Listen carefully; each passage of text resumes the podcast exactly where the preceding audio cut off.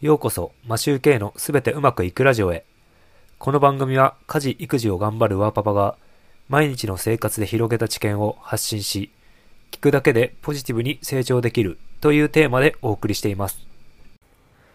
皆さん、いかがお過ごしでしょうか？マシューケイです。今回は海外在住の友達から聞いた今の世界と日本の違いというお話になります。今回は日本にいるだけではわからなかった情報になります。その情報を客観的に捉えてお話ししようと思います。先日、数年前から仕事でインドネシアのバリ島で暮らしている友達が数年ぶりに帰国し札幌に来たので会いました。友達が帰ってきてまず驚いたというのが日本人のマスクの着用率だそうです。なんでみんなマスクしてるの？という感じだったそうです。もう海外ではコロナに関してはただの風邪という認識があるそうで、マスクはもうつけていないらしいです。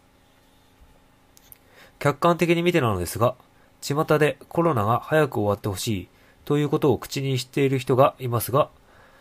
ウイルスなのでなくなることはないと思います。僕も何十年と生きていますが、インフルエンザウイルスが消えたということを聞いたことがないので、今後もなくなることはないと思います。毎年形を変えてやってくるものですからね。ただ、ここ2年ぐらいは、インフルエンザという言葉も聞かなくなりましたね。他にも、もう40カ国以上は、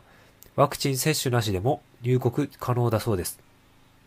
日本だけが検閲がかなり厳しく、厳重にやっているということでした。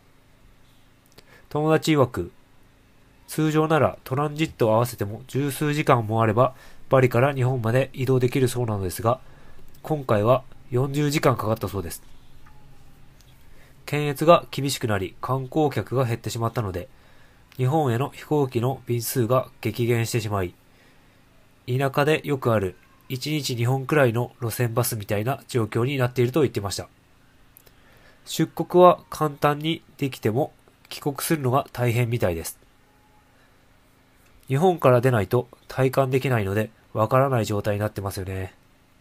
そして、こういう報道って見たことありますか？聞いたことはありますか？ネットでは情報が出ているかもしれませんが、多分テレビでこういった情報は流していないと思います。これは皆さんも感じているかと思いますが、